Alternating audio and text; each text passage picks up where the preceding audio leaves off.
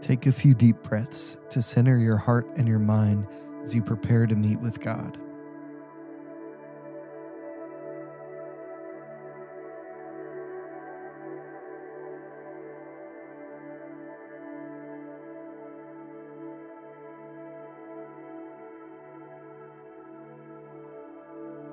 Psalm 139, 15 through 16 says, You watched me as I was being formed in utter seclusion, as I was woven together in the dark of the womb. You saw me before I was born. Every day of my life was recorded in your book. God created each of us, and He knows everything about us. Take a moment to thank God for knowing everything there is to know about us and still choosing to sacrifice His only Son to win us back.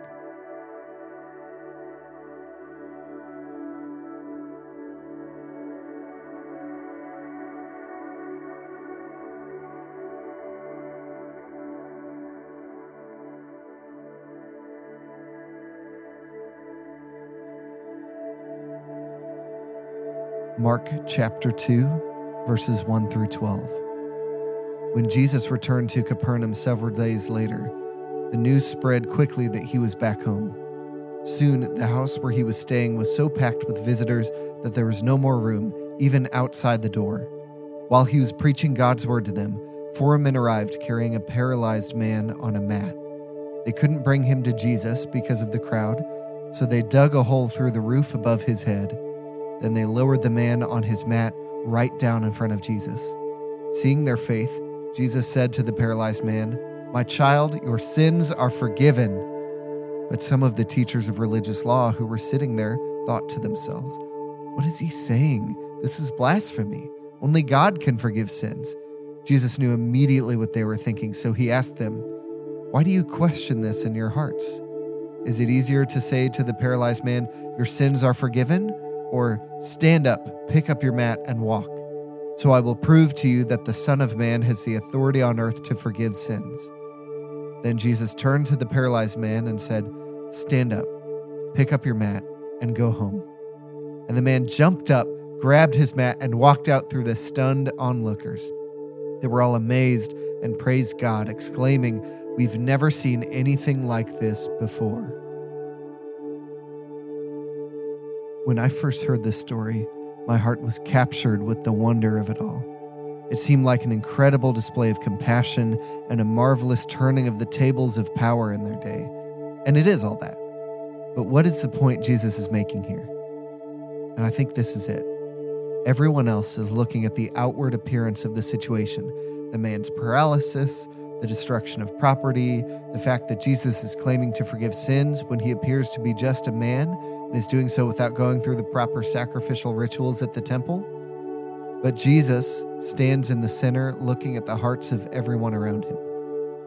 There was a man in our day and age named Dallas Willard who made a name for himself as someone close to God.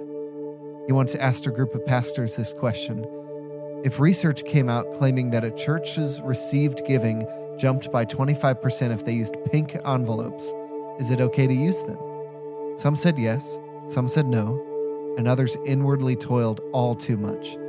In the end, they asked him what he thought, and this is what he said I would use them, but I wouldn't put my trust in them. In this story, we see people judging each other based on the outward appearance and circumstances. But what causes the most confusion for everyone involved, but Jesus, is that he is so heartbroken about the man's condition that that supersedes everything lesser. The people upset about the roof and the disruption are upset because they're not empathizing with the crippled man. I would say they're not walking in his shoes, but because of his condition, it's better to say that they are not laying on his mat, helpless and hopeless without a miracle like Jesus worked. They're not sitting there missing out on birthday parties and family get togethers. They are not lying there, watching through the windows at the bustling streets of the city he never walked. They are not feeling his bitterness, grieving, or resentment at the fact that he is unable to live the life that his society says everyone should strive for. When Jesus sees his heart and the pain that he has experienced, the healing of his legs was an afterthought. Based on the faith of his friends, having full enough confidence in Jesus' ability to do exceedingly more than they could ever hope or imagine. Jesus forgives this man's sins, and to stick it to the hard hearted religious leaders heals his legs too. Jesus had compassion beyond the outward appearance of things. Take a moment to take Jesus and his compassion with you as you think about something hard in your own life that most people don't know about.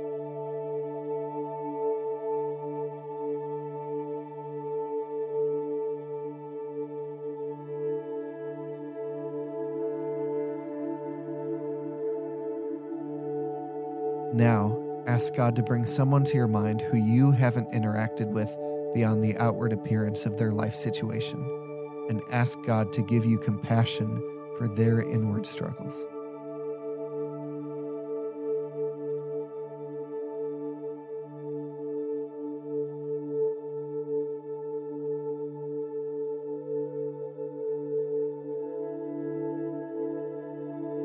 Keep this verse from 1 Samuel on your heart as you go about your day. People judge by outward appearance, but the Lord looks at the heart.